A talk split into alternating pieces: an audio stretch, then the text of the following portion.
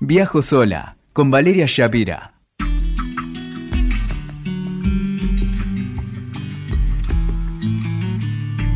Hola, hola, hola, bienvenido, bienvenida a Viajo Sola.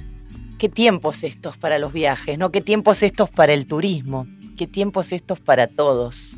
Pero acá estamos poniendo buena onda, buena energía y tratando de ver una luz al final del camino. Y estoy muy bien acompañada hoy por mi querida Natalia Carcavalo y por el presidente de la Cámara Argentina de Turismo, Aldo Elías, a quien le agradezco, pero de corazón que en este contexto se haya llegado aquí hasta los estudios este, para, para conversar un poco de lo, de lo que se viene o de lo que pensamos que se viene y de lo que está pasando. Hola Aldo, ¿cómo estás?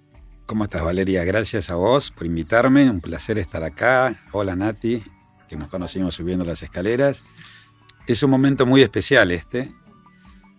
Yo no sé si será fundacional de una nueva normalidad o si será simplemente un, momento por el que haya que pasar y que aparezca una vacuna rápido y el COVID-19 se transforma en una gripe, pero realmente estamos asistiendo a un hecho histórico y en materia de turismo ni hablemos. Esta es la, la expresión más dura que ha tenido el turismo desde, desde que existe como, como actividad económica tan fuerte y tan importante para los países. Tremendo. La Cámara Argentina de Turismo nuclea, pero a cantidad de, de otras cámaras, a los hoteleros, vos me ampliarás, nos ampliarás a los hoteleros, a los transportistas. A los agentes de viajes, a la Asociación de Parques de Diversiones.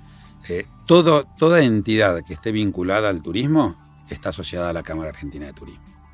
Y realmente es una cámara muy, muy especial, con muchos intereses diferentes entre las, entre las distintas entidades, pero estamos llevando adelante esta, esta pandemia y estamos trabajando eh, en, este, en este escenario muy fuertemente, muy todos eh, pensando en una misma línea, intercambiando ideas, tratando de encontrarle la vuelta a una cuarentena que ya lleva noventa y pico de días, que para el sector del turismo fue el primero que paró, va a ser el último en recuperarse y estamos intentando ver de no perder algo de, de, las vacaciones de invierno, que esto genere algún movimiento en por lo menos los destinos de nieve que son tan, tan deseados en esta época del año. Eso es lo que me gustaría poder eh, hacer más explícito en esta entrevista. Nosotros ya sabemos en qué contexto estamos y lo golpeado que esté el sector, pero me gustaría si vos podés empezar por el final y contarnos cuál es la esperanza para toda la industria, ¿no? De, de qué forma se está trabajando y cómo, hacia dónde creen que esto evoluciona. Bueno, vamos por ese lado entonces. Yo creo que hay un tema que es muy importante poder transmitirlo. El turismo es una actividad que llegó para quedarse. Hoy el aspiracional de la juventud no pasa más por tener un trabajo durante tantos años para poder comprarse un auto, alquilar un departamento al principio y comprarse su casa finalmente. Hoy el aspiracional de la juventud es viajar. Por eso, en este escenario, esta pandemia nosotros nos obliga a redefinir las pautas con las que veníamos trabajando, nos presenta un nuevo desafío pero bajo ningún concepto significa la, caída del turismo, en lo más mínimo. Va a ser difícil, está siendo muy difícil, pero estamos trabajando en muchas ideas, corredores turísticos provinciales, interprovinciales, regionales, estamos queriendo que aquellos destinos que tengan una situación sanitaria pareja puedan abrir y que aquellos otros, como es el caso de Ciudad de Buenos Aires, como es el caso del AMBA, que no pueden abrir bajo ningún concepto, se queden en sus casas, que es la recomendación que da el Ministerio de Salud. Entonces, nos estamos haciendo fuertes en este nuevo desafío que, que representa para, para, la vida misma lidiar con una pandemia, no tener una vacuna que nos proteja o que nos cuide o que nos, nos evite el contagio. Y tenemos que aprender, para los argentinos esto nos resulta difícil también, tenemos que aprender a ser no tan transgresores, a ser respetuosos de las normas. Estamos muy cerca de las vacaciones de julio, hay cadenas de hoteles que ya están trabajando en protocolos de higiene, eh, la gente de transporte también está viendo micros de larga distancia, cómo van a ser los protocolos de seguridad, eh, pero vos, ¿qué crees que efectivamente va a pasar? ¿Va a haber turismo entre un par de provincias? Por ejemplo, Patagonia, quizás que está menos contaminada, entre comillas. Mira, estamos trabajando con los protocolos. La Cámara Argentina de Turismo, junto al Ministerio de Turismo y Deporte de la Nación y al Consejo Federal de Turismo, que es el ente que, nuclea a todos los ministros de turismo del país, conforman una fundación que es el ICTA, el Instituto de Calidad Turística Argentina, y es ahí donde estamos haciendo los protocolos. Ya salió el capítulo hotelería, salió el capítulo gastronomía, sale hoy o mañana el capítulo de los prestadores, y próximamente vendrá transporte y líneas aéreas. ¿Los y prestadores quiénes vendrían a ser? Los prestadores son los agentes de viajes, mm. eh, los guías de turismo, o sea, todos aquellos prestadores turísticos que los podemos englobar en, este, en, este, en esta definición. Congresos y convenciones va a tener un apartado especial, pero en algunos de sus proveedores sí van a, van a tener que, van a requerir o van a necesitar este protocolo o este capítulo del protocolo de la actividad turística. Estos protocolos a los que vos te referís requieren mucho esfuerzo de parte de las personas para asumirlos, porque digo, el sector está golpeado y sumar eh, condiciones nuevas también va a requerir inversión. Mira, hoy vivir nos representa condiciones nuevas, así que el protocolo tiene particularidades, pero lo más importante que quiero destacarles es que este protocolo se ha ido llevando adelante con las entidades representativas de estas actividades en el sector privado. Con lo cual trabajamos para que los protocolos sean, primero, aplicables y segundo, razonablemente protectores de los recursos humanos de las empresas y de los turistas. A eso también iba. Eh, también va a haber protocolos para el turista en su rol de tal posible de cumplir. Sí, el turista lo que necesita, a ver, las reglas, no hay un protocolo para los turistas. Para los turistas están las recomendaciones y las medidas que impone el Ministerio de Salud, distancia social lavarse las manos. y demás, lavarse las manos, usar tapabocas, todo lo que, lo que ya conocemos. Y para lo, lo que nosotros buscamos es que los recursos humanos de las empresas estén primero confiados, y segundo, que conozcan cómo guiar a los turistas. Porque cuando vos como turista llegás a un hotel, por ejemplo, no tenés en la cabeza que hay un sinfín de situaciones nuevas que se te van a presentar al encontrarte en el lobby con alguien, al, al tener que tomar un ascensor y ver que suben más personas de las que corresponden, entonces te conviene esperar el siguiente o debes esperar el siguiente. Para eso lo guía, los, saunas, los gimnasios. Bueno, esos, por ahora no van a abrir. Como tampoco los desayunos buffet y todas esas tampoco. Eso supone, eso es parte de los cambios que va a tener la actividad y por lo menos hasta que aparezca la vacuna.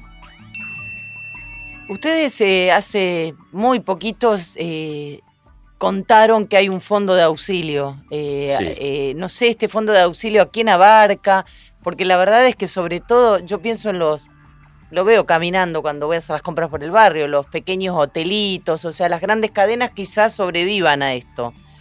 Pero el pequeño, como si tu, cara lo responde todo. Después de la caída del LATAM, las grandes también padecen este, esta situación, es muy crítica. El programa que vos haces referencia son medidas que el Ministerio de Turismo y Deportes de la Nación toma a través de tres programas, uno financiado por el Banco Interamericano de Desarrollo, otro financiado por el mismísimo Ministerio de Turismo y otro, un tercero, financiado por parte de lo que ha recaudado el gobierno a través del impuesto país. Estos tres programas apuntan a proteger o a cuidar a hoteles, eh, restaurantes, agencias de viajes, prestadores de servicios turísticos, y cada uno va a tener una modalidad diferente. Y quien decida quiénes son los que acceden a estos, a estos beneficios o a esta asistencia, por llamarlo mejor, lo va a ser el Ministerio de Turismo y Deportes. Así que ellos van a tener la, facilidad o la posibilidad de decidir y, ayudar a quien más lo necesite porque esta situación es, gravísima. ¿Quiénes crees que van a sobrevivir a esto en la industria del turismo? Ya uno charla con agentes de viajes que ya están pensando dedicarse a otra cosa, o sea, uno está rodeado de gente que se dedica a esto y te va contando el panorama, digo, ¿cómo, Mira, Valeria, Yo creo que lo que te dije al principio, el turismo no se va el turismo eh, va a haber que reformular muchas cosas, es probable. Va a haber que pensar nuevos escenarios, también es probable, pero hay que atravesar este momento que esperemos que sea lo más corto posible, por eso estamos impulsando desde la Cámara Argentina de Turismo los corredores interprovinciales. Ayer escuchaba, no sé si en radio o en televisión, que entre el 90 y el 95% de los problemas del COVID están en Buenos Aires. Buenos Aires y AMBA, y Gran Buenos Aires. Entonces, ¿cuál sería el motivo para que una provincia, para que el resto del país, que tiene entre el 7, entre el 5 y el 7% de, de, de problemas de COVID, tenga que estar parado? Te hago una pregunta, justamente para todas las personas que nos están escuchando, como bien decía Valeria, que tienen una agencia o algo chico y demás, y dice, aguanto tres meses más porque esto se vuelve a activar, cambio de rubro, eh, hacia dónde me reconvierto, me pongo virtual, eh, me pongo creativo también, porque yo pensaba, todo este turismo que vos estás eh, contando, mucho está convocado por fiestas nacionales y lugares de, de, mucha masividad. Uno va a tener que volverse creativo también para atraer nuevos, nuevas formas de, de llamar Sí. a las personas. Sí, es, es difícil de, de rebatir tu, tu pensamiento, pero pongámoslo en esta línea. Vamos a tener un tiempo en el cual muchas de estas cosas, si acabas de nombrar fiestas nacionales, cuando el Ministerio de Turismo ya está impulsando de alguna manera las fiestas nacionales virtuales, para poder sostener este, esta actividad, no por la actividad en sí misma, sino por la, el, enorme, el enorme arraigo que tiene y la alegría que provoca en toda las- la zona aledaña a, a donde se desarrollan esas fiestas nacionales. Entonces, son actitudes, son formas de encarar esta crisis o esta pandemia o este nuevo desafío en el cual tenemos que reconvertir por lo menos la cabeza. Ojalá los agentes de viajes puedan seguir siendo agentes de viajes, los hoteleros puedan seguir siendo hoteleros y ojalá esto nos lleve a una situación en la cual podamos dominar en el corto o mediano plazo. Aldo, no puedo, digo, no puedo evitar mi esencia de viajera. A mí me gusta ir a los mercados, tocar las cosas, oler, darme un abrazo con la gente. Te confieso que no, no me gusta la virtualidad, mis clases las he dejado porque no me gustan las clases virtuales. Creo que al viajero le gusta esto, tocar, oler, sentir. ¿Vos creés que en algún momento vamos a volver a la fiesta de la manzana, pero que no sea por Zoom? Te pido por favor. Estoy convencido. Los viajes, ¿cuál fue el gran cambio de... ¿Por qué creció tanto la industria del turismo en los últimos 20 o 30 años? Porque los viajeros dejaron de, de ser virtuales, de buscar la foto y de tener 5 millones de diapositivas para mostrarlas a la vuelta del viaje, los cambiaron por experiencias. Hoy los viajeros, lo que vos estás planteando, Valeria, es así. Hoy los viajeros quieren vivir una experiencia, quieren ir a conocer cómo cocina Nati en Salta, Claro. en un pueblito de Salta. Y contarla. Y contarla, Porque la por diapositiva supuesto. se convirtió en Instagram, ¿no? Sí, y contarla, Sí. y compartirla, porque Sí. eso, quien ve eso, lo único que quiere es llegar a donde cocina Nati. Entonces, eso no va a desaparecer. Por eso yo estoy convencido de esto. Creo que el gobierno debería empezar a trabajar en la concientización de la responsabilidad individual. Porque vos vas a poder seguir haciendo viajes que van a ser verdaderas experiencias en tu vida, en tanto y en cuanto seas responsable. Y ser responsable incluye el hecho de que te puedas abrazar con alguien. Tienes que tomar las medidas del caso. Había, leí también hace, hace poquito que hay determinadas formas de abrazar que son menos peligrosas que otras. Entonces es cuestión de encontrarle la vuelta, es cuestión de trabajar sobre esa línea. Pero si vos machacás sobre el miedo, no vas a lograr que la gente se haga responsable. Lo que nosotros tenemos que hacer es ser responsables, individualmente y socialmente, para que esto pase lo más rápidamente posible. Charlaba con la gente del ImproTour, eh, que están muy optimistas promocionando Argentina en el mundo. Eh, hemos hecho Instagram Live con Visita Argentina. Pensaba en esto, ¿no? Argentina como destino virgen. eh, bueno, los europeos, eh, los chinos se vuelven locos por Argentina porque todavía estamos como libres de determinadas cosas, o sea, el turismo no es tan masivo. ¿Ustedes están perfilando hacia ese mercado o lo ves muy lejano en este contexto? No, en este momento estamos muy lejos de ellos, más de lo que estábamos en, otros momentos, pero sin lugar a ninguna duda, Argentina y varios países de Sudamérica tienen la llave del turismo. O sea, nosotros somos un destino de naturaleza por excelencia, somos un destino de aire puro por excelencia y tenemos una ventaja enorme con respecto a muchos países que tenemos una densidad habitacional muy baja en la mayoría del país. Entonces, aunque vos quieras, no vas a tener masividad, no vas a tener saturación de los destinos. Es otro de los motivos por los cuales presionamos tanto para, para que se abran estos corredores turísticos interprovinciales. Porque Argentina es un país que tiene la posibilidad enorme de conocer tantos lugares que no hace falta chocarte con la gente. No hace falta eh, ir todos a un mismo lugar porque ese es el lugar del país. No, Argentina es 100 kilómetros para la derecha y 100 kilómetros para la izquierda. No hay nadie y tenés la misma belleza, la misma riqueza y atractivo eh, turístico que tenés eh, para el otro lado, para el norte, el sur, el este o el oeste. Estaba pensando en Antártida, ¿no? Mi último viaje fue a Antártida, libre de coronavirus, sí. Febrero. Bajé, de, bajé del crucero de Antártida el 26 de febrero, el último crucero sin coronavirus. Eh, pero bueno, Patagonia. Patagonia no hay coronavirus. Yo leía un informe hace poco vinculado con el turismo que decía que ahora la gran división va a ser países con COVID y países sin COVID. ¿no? no ya no Europa, Asia y demás, sino como esta posibilidad. A mí me gustaría que vos le puedas decir también a todas estas personas que tienen su hotelito o su servicio y demás, eh, y que ahora seguramente tienen angustia e incertidumbre, ¿para qué pueden aprovechar este tiempo como de limbo, ¿no? de latencia, para empezar a pensar hacia qué lugar, hacia el turismo eh, joven, temático? ¿Cómo...?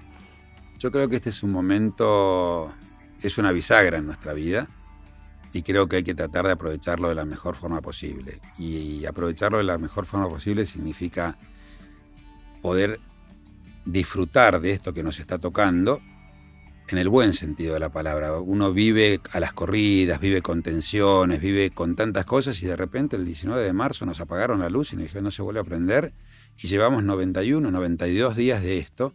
Entonces es un momento para repensar todo. ¿Cómo venía llevando el negocio hasta ese momento? ¿Lo estaba llevando bien o lo estaba llevando mal? ¿Era, era me, me generaba ingresos o me podía generar mucho más si yo le prestaba atención a cosas que el tiempo no me permitía prestárselas? Entonces quizás hay que empezar a pensar en cómo reconvertirse, pero no para cambiar de, rubro o de profesión, sino para hacer, volver a hacer las cosas bien, las cosas que se van perdiendo porque la falta de tiempo, porque lo urgente siempre mata lo importante. Y hoy es un momento en el cual podemos prestarle atención a lo importante porque no tenemos urgencias. Y para el turismo lo importante es también, como para la vida de todas las personas, regresar a los valores, al servicio, a que la experiencia sea así, al vínculo humano también. A la esencia, ¿no? No hay, no hay nada más importante, no hay actividad económica más importante que el turismo cuando hablas de relaciones interpersonales.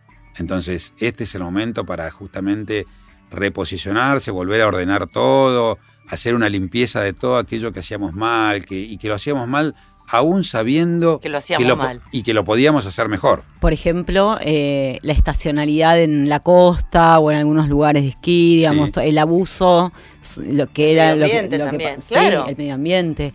Estos abusos que a veces uno en la Argentina decía, no, me voy a Brasil porque con la misma plata hago lo mismo, invierto más porque acá siento que hay un aprovechamiento, después eso no se puede hacer más. en eso también, ¿no? Como una conciencia nueva. Eso ya había empezado a cambiar, Nati. Eso Lamentablemente fue un momento de, una Argentina muy especial en donde se plantearon esas situaciones. Los últimos dos años no ocurrió eso. Realmente los prestadores de servicios turísticos entendieron que tenían que estar por debajo de la inflación. Así lo hicieron. A pruebas, recordemos que venimos de un verano único, con récord de turismo en todo el país. Y, también hay que entender, en esa comparación que, vos haces, Argentina es más caro que todo el mundo. Porque nuestro país repite desde hace 100 años la misma fórmula. Cada vez menos gente, menos contribuyentes, cada vez más impuestos. Entonces, siempre vamos a perder con el, con el mundo exterior mientras este gobierno, y cuando digo este gobierno no me estoy refiriendo ni al actual, ni al anterior, ni al anterior, me estoy refiriendo a los últimos 100 años en los cuales los gobiernos se han dedicado a crear impuestos, a crear tasas o aumentar impuestos o aumentar tasas. Hoy tenés 160 impuestos que pagamos en el país. ¿Cómo no vamos a ser más caros que Brasil, que Uruguay, que Chile, que España, que Francia, que Italia, que China? Te puedo nombrar, somos el cuarto país del mundo en presión impositiva. ¿Sabes qué pensaba mientras te escuchaba? Eh, claro, yo soy, eh, pero una loca de la Patagonia. adoro la Patagonia y siempre digo a la gente, pero ¿cómo no conoces Ushuaia? ¿Y cómo no has ido a Villa Langostura? ¿O cómo...? Y me dicen, por esa plata me voy a Miami bueno, sobre gustos, ¿no? Pero quiero decir, ¿cómo, sale más caro? Todavía no conozco el glaciar porque siempre que voy a decidir termino en Brasil o en otro destino. Yo no conozco destinos de verdad, ¿eh? Y lo digo no por demagogia. He viajado el mundo y no conozco lugares más lindos que los de la Patagonia Argentina. Son increíbles. Son increíbles. Pero es caro. Un hotel en un hotel en Ushuaia sale lo mismo que un hotel en Nueva York. Ese no sería un punto de conflicto el punto de conflicto central, sobre todo para los destinos del sur, son los costos de traslado. Porque vos no podés pagar por un pasaje a Calafate más de lo que pagás eh, por un pasaje a Miami. Porque acá hay una realidad. O sea, estás comparando tres horas de vuelo contra, contra nueve o contra ocho. Y la competencia cada vez más acotada. Y la competencia cada vez más acotada. En el cambio, en los valores de la hotelería, los valores, la verdad es que está a niveles internacionales y por debajo.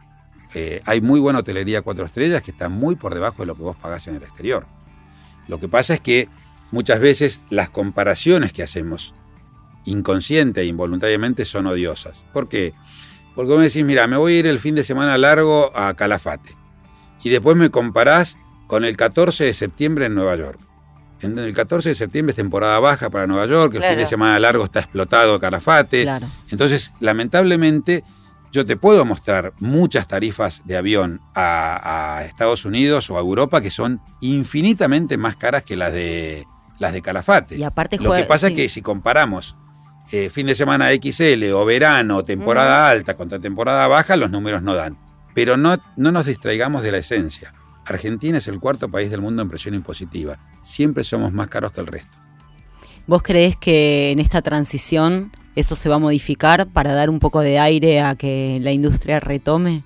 Mira, lo hablamos en, una reunión que tuvimos con el gobierno de la ciudad, en donde planteamos que si no, no aprovechamos esta cuarentena y esta pandemia para reformular todo lo que pasa en nuestras vidas, estamos perdiendo el tiempo. Y uno de esos aspectos, como le dijimos ese día, es si vos recaudás 10 mil millones de pesos estoy inventando el número, a través de 150 impuestos, ¿por qué no probás de recaudarlo a través de cuatro impuestos?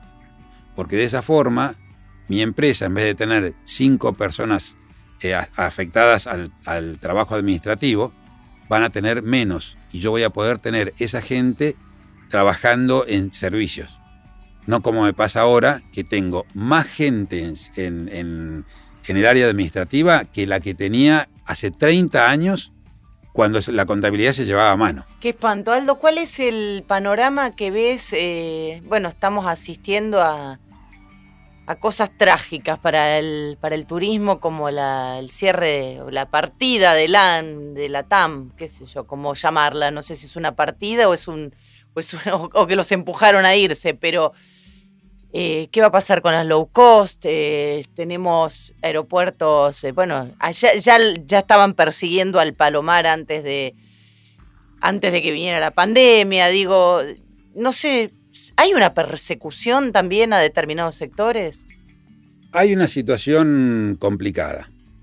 Realmente Argentina, yo, y me encanta decirlo, es el séptimo o el octavo país del mundo en superficie. 2.780.000 kilómetros cuadrados y durante años los manejamos con una línea aérea y un par de amigos de líneas aéreas, como fue en su momento LADE, como fueron eh, empresas chiquititas que no, no, podían solucionar nada. Llegó LAN hace 15 años, hace dos o tres años empezaron a llegar las low cost, creció la conectividad fuertemente pasamos de 2015 10 millones de vuelos de cabotaje o de asientos de cabotaje vendidos en el año a 16 millones en el 2019. Y esta salida de LAN o esta no continuidad nos pone en un serio riesgo porque va a afectar enormemente la conectividad, va a afectar los precios y nos va a poner en un escenario difícil del cual el turismo necesita claridad, necesita competencia y necesita sobre todo previsibilidad. Y que no se vuelva a, a otro tiempo en donde solo podía viajar un elite. Totalmente. Por eso, les contaba este, este, crecimiento del 60%. Que tal vez... sí, ¿sabes que me emocionó? Eh, yo viajé por Flybondi a las cataratas el año pasado y lloré de emoción porque la gente que viajaba en el avión, el 50% era gente que nunca había volado. Me conmueve. Bueno, vos, viste que ellos, cuando antes de dar las instrucciones de, de cómo, cómo manejarse en una emergencia, preguntan, levanten la mano los no, que no, y me emociona porque era gente que era gente, vos lo viviste, era gente que lloraba de emoción, gente de mi edad y personas de 70 y 80 años que nunca habían tenido la posibilidad económica, me emociona contarlo, pero digo, estamos volviendo atrás con todo esto. Esto es un es un sí, es un paso atrás enorme. Lamentablemente es un paso atrás enorme y preocupante. Eh, ¿Hay herramientas para que esto no siga ese curso? ¿Hay, ¿Vos ves posibilidad de que aparezcan nuevas inversiones, nuevas formas en esta creatividad que vos estabas planteando de cómo nos reformulamos? A ver, hay. No, me preguntaste si había decisión de sí, que si eso había ocurra. voluntad. Claro, eso yo si tengo que escuchar al presidente de la nación tengo que decir que hay voluntad. Si tengo que escuchar al ministro de Turismo, tengo que decir que sí hay voluntad. Pero la voluntad, más allá de, no puede ser una acción o un gesto declamativo, tiene que ser un algo concreto. Nosotros estamos en una situación de país muy complicada. Estábamos, estábamos estrellados antes de la pandemia, imagínate ahora creo que lograr que para una aerolínea sea atractivo la Argentina se tienen que dar una serie de condiciones que, hoy están por lo menos eh, dudosas. sí. Hasta tanto no, se defina el tema del default, de la, de la, de la deuda y demás, no vamos a poder eh, ser claros en lo que podemos ofrecer. Pero definitivamente tenemos que dotar de conectividad sin líneas aéreas sin vuelos no hay turismo. Te hago una última pregunta de mi parte. Vos sabés que a las madrugadas a veces nos encontramos con Valeria y con muchos otros tuiteando y compartiendo el insomnio. Y una de las mejores actividades que podemos hacer es soñar con el primer destino a donde va a regresar uno cuando pueda volver a viajar. Entonces me pregunto eso, que también, viste, es como una fuga de angustia, es como un soñar con lo que viene. ¿Podemos seguir soñando cuánto, cómo. Sí, por supuesto. Los sueños, eh, eh, a los sueños no, hay que dejarlos nunca, es el motor de nuestra existencia. Así que no, no, no. Es muy lindo soñar, es muy lindo y, no, tan lejos. Sueñen, sueñen corto, que en breve vamos a estar en, posibilidades de, volver a, viajar, de volver a compartir experiencias, de volver a descubrir sabores, olores, eh, vistas. Qué ganas, qué lindo. Vistas. Miradas compartidas. Miradas compartidas. Emociones, vivencias. Ah, Gracias. Como estamos en Argentina, atrasos, colas y demás. Puteadas. Sí, de todo un poco. Pero bueno, hace parte de la experiencia. Hace parte de la experiencia, hay mucho para. Hay muchos motivos por los cuales soñar. Estuve esta mañana en una reunión con, con el presidente, el dueño de Buquebús, para tratar de ver cómo se podía armar algo desde el sector privado. O sea, hay mucha inquietud de todos, así que no están, sigan soñando, sigan, sigan imaginando, hagan una lista. Las famosas backlist. Sí. La lista, bueno, y, te cuento esto muy brevemente, pues sabemos que estás corto de tiempo, pero eh, yo hice mi pizarra de sueños eh, fin de año, puse la foto del buque en el que quería ir a la Antártida, esto fue primero de enero y el 10 de febrero estaba embarcando crucero expedición, o sea, lo decretás y lo tenés. Así que decretamos, Aldo, que vamos a volver a viajar. Eh, cuentan con todo nuestro apoyo desde acá, desde Viajo Sola, desde WeToker. Este, y gracias por compartir una, luz de esperanza en medio de tanto malestar, ¿no? Tenemos que ser más optimistas. Sí, sí, sin duda hay que ser optimistas, hay que creer que esto va a pasar, porque además esto va a pasar. No es que estamos creyendo eh, una locura. Esto va a pasar, esto va a pasar, ya les digo, antes, más antes que, después. Y ni hablar si sale la vacuna en tres o cuatro meses, esto va a ser un recuerdo. Una anécdota. Una anécdota, una anécdota triste para muchos, eh, pero también una posibilidad de desafiarnos de nuevo, de creer que podemos ser algo diferente o de creer que tenemos que cambiar porque nos imponen desde, desde afuera este cambio y no quedarnos paralizados, no quedarnos atados a, miedos, a temores, a, esto se hacía de una determinada manera y ahora cómo, cómo lo podré hacer, porque no funciona así la vida. La vida es todo lo contrario, la vida justamente es... La vida es un viaje. La vida es un viaje y un desafío. Gracias Aldo por compartir este viaje con nosotras y nos vemos pronto en algún vuelo, en algún hotel, en algún restaurante, en algún cafecito que tanto extrañamos. Muchas gracias. Gracias, gracias Nati. Un placer. Escuchaste Viajo Sola con Valeria Shapira. WeToker. Sumamos las partes.